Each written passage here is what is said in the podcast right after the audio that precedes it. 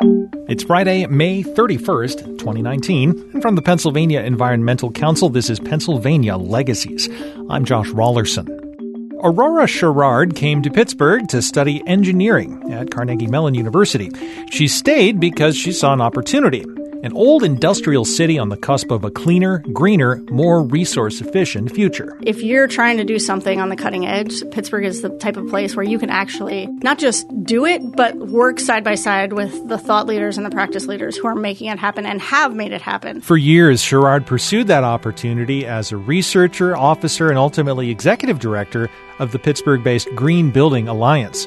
But last summer, she left that organization to head up the University of Pittsburgh's brand new Office of Sustainability, where she saw a chance to make an even more direct impact. The difference at Pitt is we also make those decisions, right? So instead of just being the advocate of, oh, yes, we should do that, this, and here's why, it's also, and here's exactly why it's the right decision for us. On this episode, we'll talk with Aurora Sherrard about leveraging the institutional muscle of a major university to advance bold sustainability goals. That's coming up.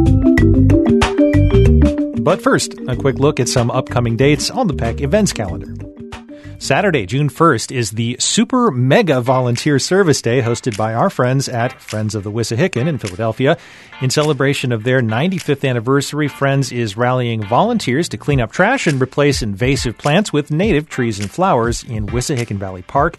There are 10 cleanup locations targeted throughout the park, hence the name Super Mega Volunteer Service Day.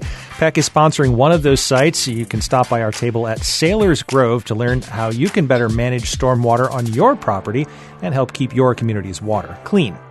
Also in Philly this month, the city's premier environmental event, sponsored by dozens of the region's leading companies and attended by a who's who of local conservation, outdoor recreation, and environmental leaders. It could only be the 49th Environmental Partnership Dinner hosted by PEC at the Crystal Tea Room in Center City, Philadelphia, June 13th. There we'll be recognizing the recently retired president of the Natural Lands Trust, Molly Morrison, and the Honorable Kate M. Harper, who championed environmental causes for 18 years as a state representative from Montgomery County.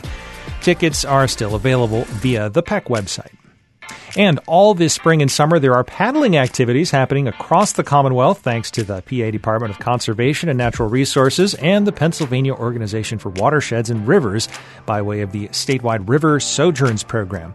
In June, multi day outings are planned for a number of locations, including the Schuylkill, Delaware, Lehigh, Kiskiminetas, and Conemaugh rivers, as well as Perkiomen, Loyalhanna, and Brandywine creeks. Pretty much every corner of the state has an opportunity to get out on the water for a little while. Check out pawatersheds.org for the complete lineup.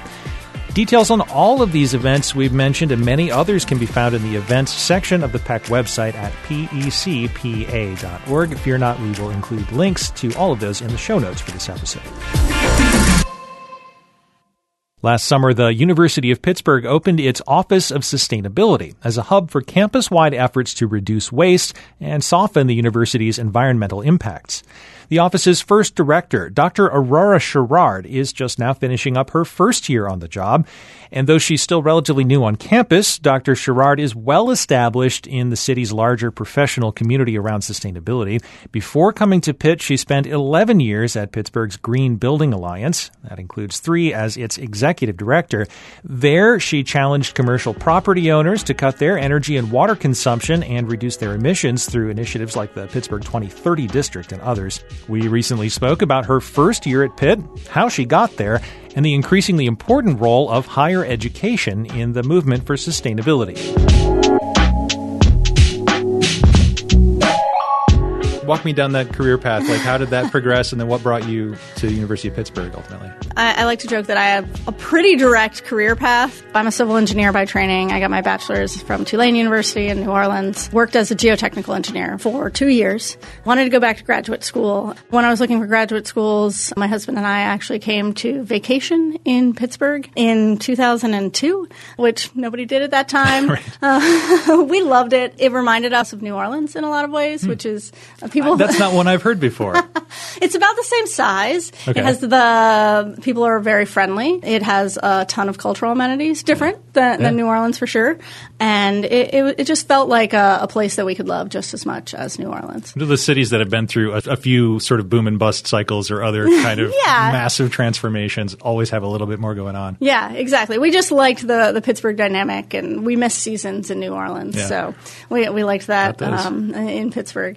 So yeah, we came back. I ended up going to Carnegie Mellon for graduate school, and I I really liked construction sites, so I was doing work on environmental impacts of construction sites, and that was pretty well connected to green buildings as leadership in environment and environmental design LEED. Green building rating system was really coming into fruition at that time, so there was a good connection there. By the time I finished, Green Building Alliance was looking for a research manager. It was a pretty direct path right from Carnegie Mellon to GBA. So, as you're beginning to transition in your professional development uh, more toward sustainability work, and you discover Pittsburgh, I'm wondering, like, if if at that time, as you were looking for a graduate program, or, or maybe more so later down the road, uh, was Pittsburgh kind of for somebody with your set of interests the place to be? Pittsburgh with its you know, old uh, building stock and old infrastructure, and at the same time, all this new research and innovation going on in the technology space. Did Pittsburgh have a particular appeal as a setting, uh, you know, for your graduate studies, or, or at any point on the trajectory? What was special about this city? Yeah, I mean, lots of interesting things, right? So GBA has been around for 25 years. It's one of the oldest regional green building organizations in the country. It operates at a scale and stakeholder base that's really only equivalent to the Pacific Northwest and New York City and the state of Texas. Uh, so, um, you know, there are a lot of things that have happened in Pittsburgh in the green building world specifically, and then evolving that into sustainable communities and sustainability writ large. That if you're trying to do something on the cutting edge, Pittsburgh is the type of place where you can actually not just do it, but work side by side with the thought leaders and the practice leaders who are making it happen and have made it happen over the past, you know, 25 years, which is really great.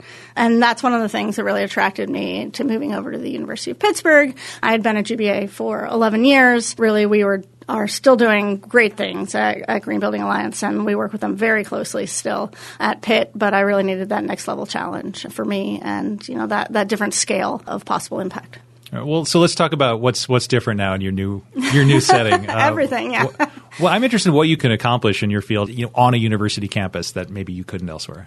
In a lot of ways, I still feel a lot that the way that we work at Green Building Alliance is, is kind of the way that we do sustainability at Pitt, right? Like I end up in meetings advocating for things and better ways of approach, different ways of thinking about things, collaborating across business units and departments and sectors. We did that a lot uh, at GBA as well. The difference at Pitt is we also make those decisions, right? So instead of just being the advocate of, oh yes, we should do that, this, and here's why, it's also, and here's exactly why it's the right decision for us.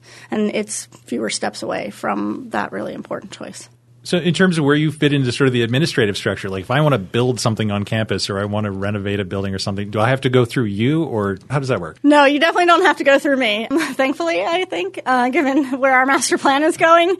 But so this is like a lesson in uh, university organizational chart. Um, so I report to the senior vice chancellor for business and operations, Greg Scott, and also reporting to him is the head of facilities, the head for of business and auxiliary services, the head of real estate.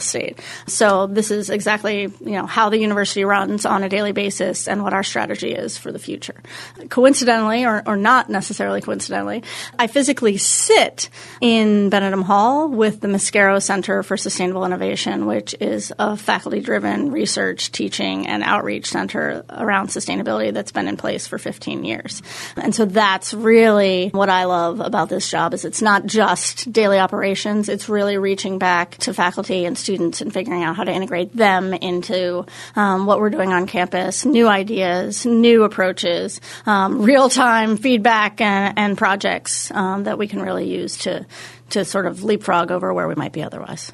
So, I'd imagine you've spent the past year kind of taking stock and getting to know, you know, this this new environment, setting your goals for, for the future. Where where do things stand with that? What have you learned in the last year?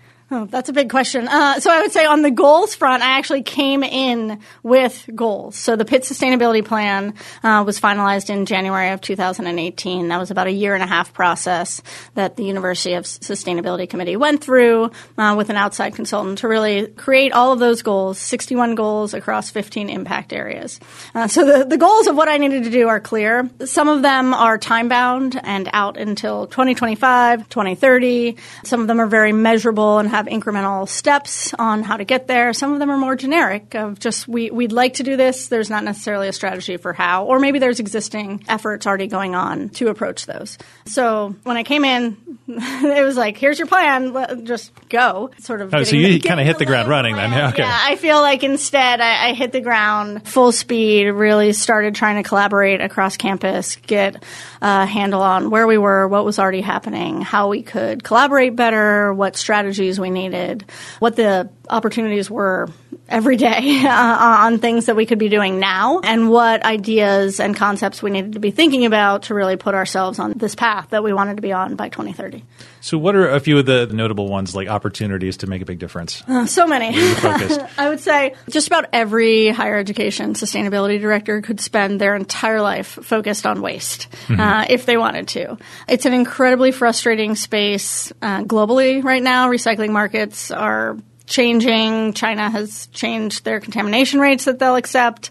And it's just very confusing for consumers, for universities, for companies. So I think this is a wake up call for everybody to think, where's this really going? should I really be buying something in this type of packaging? Mm-hmm. What should I really be doing? Uh, and where is this really going at the end of its life cycle?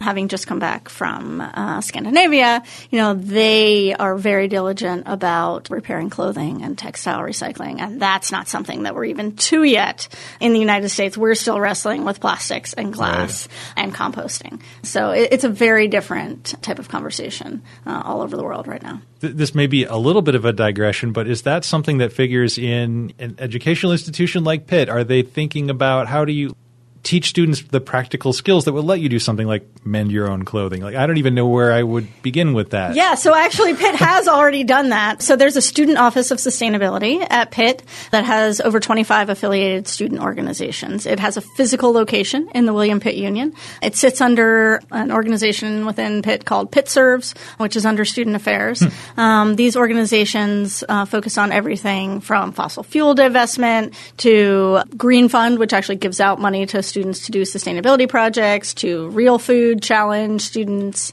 focused on animal lovers, Geology Club. It's like a really interesting uh, overlap of organizations that collaborate together on things. And over time, this group of organizations has done a number of efforts specifically focused on opening a thrift store on campus called the University of Thriftsburg, teaching students how to, you know, downcycle or upcycle, use textiles or repair their own clothing and things like that. So we're, we're working on that bit by bit. Yeah so waste is kind of the biggie still. Yeah. So waste is a lot of people are very focused on. So composting is actually something that students have been very involved in on campus over the past several of years. And the amount of compostables that we've diverted from the waste stream has gone up in general over time. Last year we diverted about 78 tons of compostables. It was 110 the year before that. We're getting there, but we're in the process of implementing whole building scale composting collection in six buildings on campus by fall, which is not something that we've ever done before. So we've been doing all of this diversion just off of events and, you know, voluntary collections.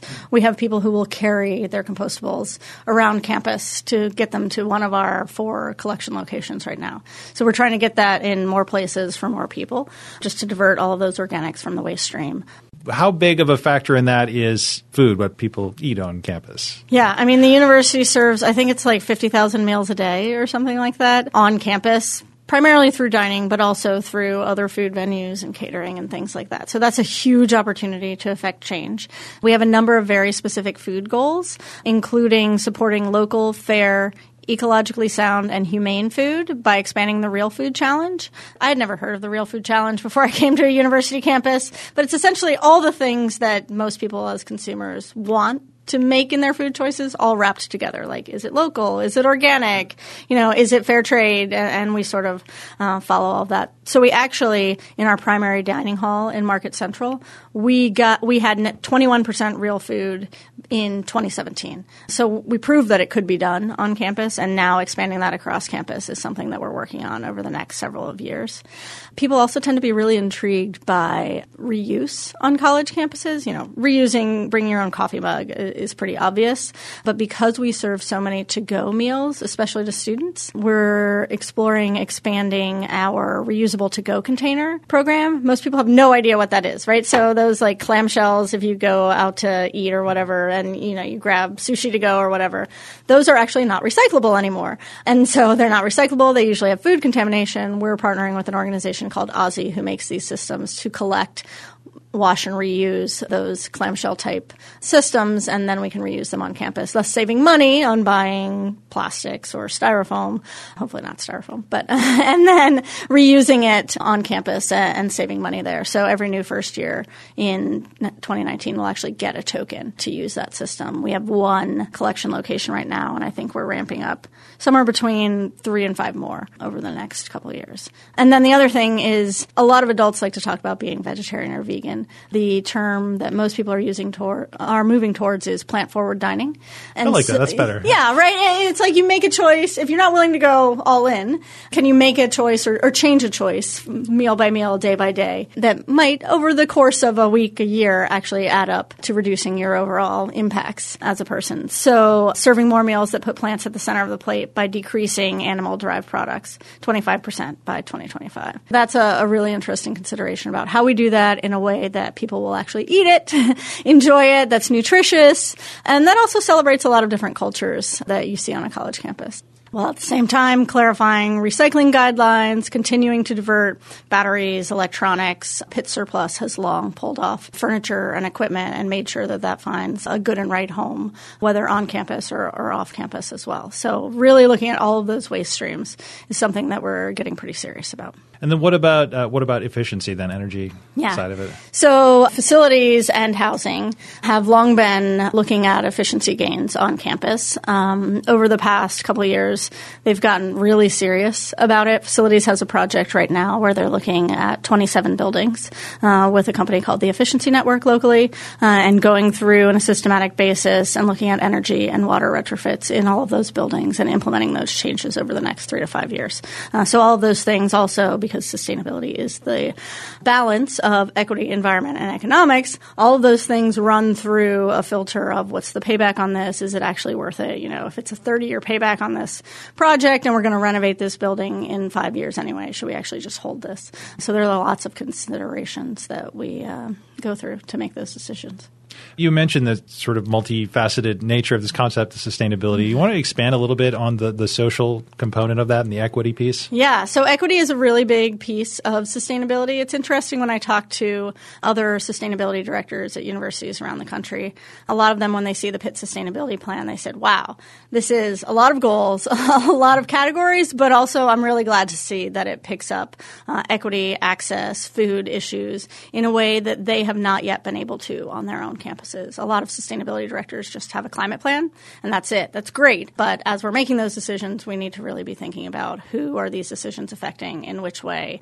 I think in Pittsburgh, we're very familiar with those conversations for a lot of reasons in a way that many places around the United States have not even begun to enter into. Well, you mentioned climate plans. Mm-hmm. Where does that fit into what you're doing? Is it all kind of subsumed under this broader umbrella of sustainability? Or are you really kind of focused on climate goals specifically? So, of the 61 goals, one of the 61 is a, a greenhouse gas reduction goal. So, we have a formal 50% reduction in greenhouse gas emissions goal by 2030. That's below our 2008 baseline. We've been tracking this on a triennial basis since 2008. We're currently 22.2% below our baseline, which puts us on track to reach that 50% reduction goal. But a lot of the other goals roll up and support that in different ways. So we have goals for reducing uh, transportation emissions from commuting and fleet, also 50% by 2030. That supports the larger greenhouse gas emissions goal. So a lot of these are nested under that one. What kind of relationship does your office have with academic departments and research centers that are working not necessarily just on climate, but on all the issues that touch upon your, your work? Do you collaborate closely? Yeah, so because I'm very closely um, physically located with the Mascaro Center for Sustainable Innovation, they actually have a faculty sustainability task force that has representation from every school across the University of Pittsburgh. Those faculty members have been focusing on a number of, I say, the purple goals in the Pitt Sustainability Plan, which are exploration, things focused on research, teaching, partnerships, and innovation. And as we have evolved those over the past year, some of those subcommittees from the Mascaro Center have actually made great progress, especially we've been working on integrating sustainability into the first year. I'll, I'll say experience, but you know, sort of like all the touch points w- with first year students and how that's going to be very different in fall 2019 than it was in fall 2018. So that's been fun. And there are also ones focused on getting cross disciplinary sustainability research and teaching going on, getting more students taking advantage of the sustainability certificate that we have for undergraduates. And then as I get to know, personally know faculty from different schools, we've been making connections between nonprofits, industry, and governments to try to get collaborations going on sustainability research and projects and to pursue additional funding opportunities that come up. And that's really what, what I personally dig uh, about this position is those sorts of connections and really getting into these new areas of, of opportunity you mentioned some some involvement you have with student groups and just individual students, I mm-hmm. suppose. One of the things that the sustainability organizations on the Pitt campus, as is the case in so many other universities right now, is the push toward fossil fuel divestment. Yep. Do you liaise at all between students and administration on that issue? So students don't need a liaison they are fully empowered and able to navigate the university system. And I w- should also say that, you know, students are the primary customer of the University of Pittsburgh, right? So what I've seen across campus is there's a lot of engagement across faculty and staff with students, getting their ideas, pulling them into decision making. Students were a big part of creating the Pitt Sustainability Plan and ensuring that my position sits where it does within the university. So their voice definitely matters at Pitt. And that's really important. So so I think when students want something to change, like fossil fuel divestment, or I should say divestment from fossil fuels, or anything else, you know, they know who to talk to. Student strategies for doing that might be different than a professional strategies for navigating the systems, but you know, they're very good at, at activating a student body. And so Fossil Free Pitt specifically is a coalition of a number of organizations across campus, including everybody from, you know, Students for Sustainability to men's rugby. So it's a really diverse group and they use their voice and they engage people when they want to engage with different levels of the administration. Fossil Free Pitt actually just had a resolution that came up related to divestment where they got over 90% of students to say that they were in favor of it. And that went up to the chancellor and the chancellor wrote a very thoughtful letter that's on sustainable pitt.edu that anybody can read about where we're going as an institution related to considering socially responsible investing and using environmental, social, and governance and considerations for where the university's investments go.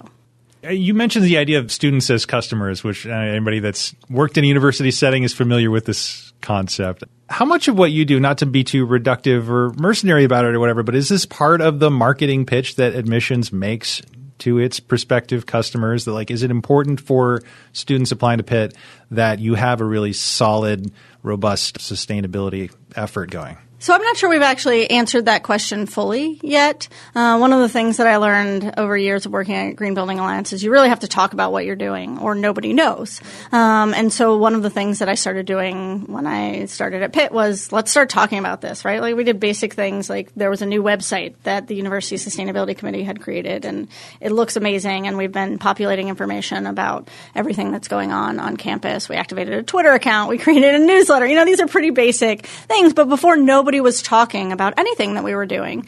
I also work very closely with communications at the university, creating new, you know, waste signage, creating a sustainability progress report, all sorts of things, feeding stories about what's going on, both for internal publications and external publications. So we can just talk about what we're doing and people can know and follow the great leadership that we're trying to lay out there. I would also say in the first few months, I worked with admissions to get sustainability talking points to the Pathfinders, which are all of the students who give tours around campus. They all do that. There's a script and a you know a route and things like that. But just making sure that they had talking points that reflected what they wanted to talk about for the university instead of sort of like part of their script, I thought was really important. So if they wanted to talk about biking, they can talk about biking. If they want to talk about green buildings, waste, water, you know, faculty, sustainability work, they have all that information at their fingertips. We have not yet integrated sustainability as a marketing pitch as part of admissions. I actually had a conversation yesterday uh, as I was learning more about our admissions process on how we might be doing that we were chatting before we got started about uh, you just got back from a big trip to Europe. Mm-hmm. I just got back from a week in Copenhagen with a side trip to Malmo, Sweden, with the Pittsburgh Technology Council. There were about 10 of us from the Pittsburgh area who went to Scandinavia just to do a sustainability benchmarking trip. We saw a lot of places with green roofs, great stormwater management. You know, Pittsburgh shares those challenges with Malmo, and I think there's a lot that we can bring back both to Pitt and Pittsburgh for how to address our combined sewer overflow problems. Uh, from what we saw in Malmo. In Pittsburgh, we, and in the U.S., we bury our infrastructure, but especially with stormwater, there's a way to celebrate that. We have it in abundance in Pittsburgh instead of putting it underground and just washing it away to the river and in the, an extreme rain event, also pulling the sewage with it. If we keep it above ground, celebrate it with native plants and trees, that's a different type of decision that we can all benefit from in many ways. And that costs a lot less than piping it underground. There are a lot of people in the region already wrestling with these things, but I think it's great to get out of the place where you live every day and see how other people are doing it.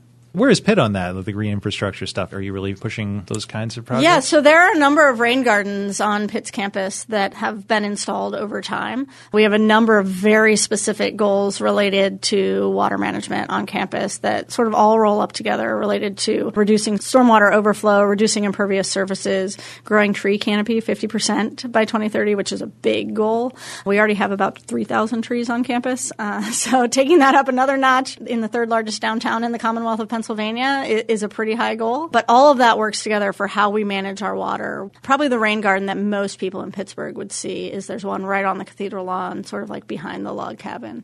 That's one of the largest. Obviously, there are all of these practical hands-on ways in which on the operation side you can improve efficiency and reduce waste and so on and so forth. But at a university you also have this other opportunity to really be part of shaping you know young people and contributing to their education and the way they think about the world. Is that something that you think about consciously in your work? I think so. This generation that's on college campuses is generation well it's a different generation. Yeah. it's it's actually called generation z and they're all the things that you would think they are, right? They're technologically connected. They're interested in achieving and they have their entire lives. You know, all, all of these things. They're more concerned about the environment. They're also more concerned about finances because college is expensive. But one of the th- other things is they're very interested in getting hands on, right? They don't want to just sit in a classroom or in a lab and talk about something. They want to see it. They want to do it. They want to put their imprint on the world. And that's one of the really great things I think about Pitt and sustainability students specifically love to get out and do things and volunteer and explore the world and really help where they can. And the university gives them lots of opportunities to do that. So, what are you looking forward to in, say, the next year? What are the big challenges uh, that you're facing, uh, opportunities you're looking forward to taking on? Well, some of those I can't tell you about yet. Sure. but I would say, you know, sustainability is all about change. And sometimes change takes time. And sometimes there needs to be a lot of planning that goes in before people are comfortable making that change in a dedicated way. So, we have both short and, and long term things under discussion at the same time. I will say, you know, we just made a really big commitment to Rye Development to be the sole off taker, so buying all of the electricity from the first low impact hydro facility to be built on the Three Rivers in 30 years. They are in the process of designing and then building that facility to come online in late 2022. That'll represent 25% of our, the university's electricity when that happens. Our goal is 50% by 2030, so you can probably expect us to be doing more in that realm. Our efficiency work in buildings, obviously, that's never going to be in the news probably, but we're doing a lot of things there with existing buildings, as we talked about before, that's pretty exciting and will save us a lot of money and, you know, also simultaneously upgrade facilities as we go on. So that's great. But what really excites me is some of the work that we're doing with new buildings. Having come out of the building world, the university is putting out RFPs with dedicated energy and water performance targets in a way that I haven't seen anybody else doing in the region, let alone the U.S., unless they're doing a net zero building. We're very clearly calling out those performance targets and having design teams wrestle with it project by project. We're not necessarily getting all the way for, for where we want to be for some of those for a number of reasons. When you do additions, it's harder than if you build it new. But we're trying. And in striving for those really big goals, we're getting somewhere that's still amazing. So I think there will be a lot of changes at the university over the next several years, both visible and behind the scenes. That's what really excites me about what we're doing. Creating a culture of sustainability at Pitt every day, every way is what I focus on every day. Well, thanks for taking the time to tell me about it. Yeah, thanks for having me.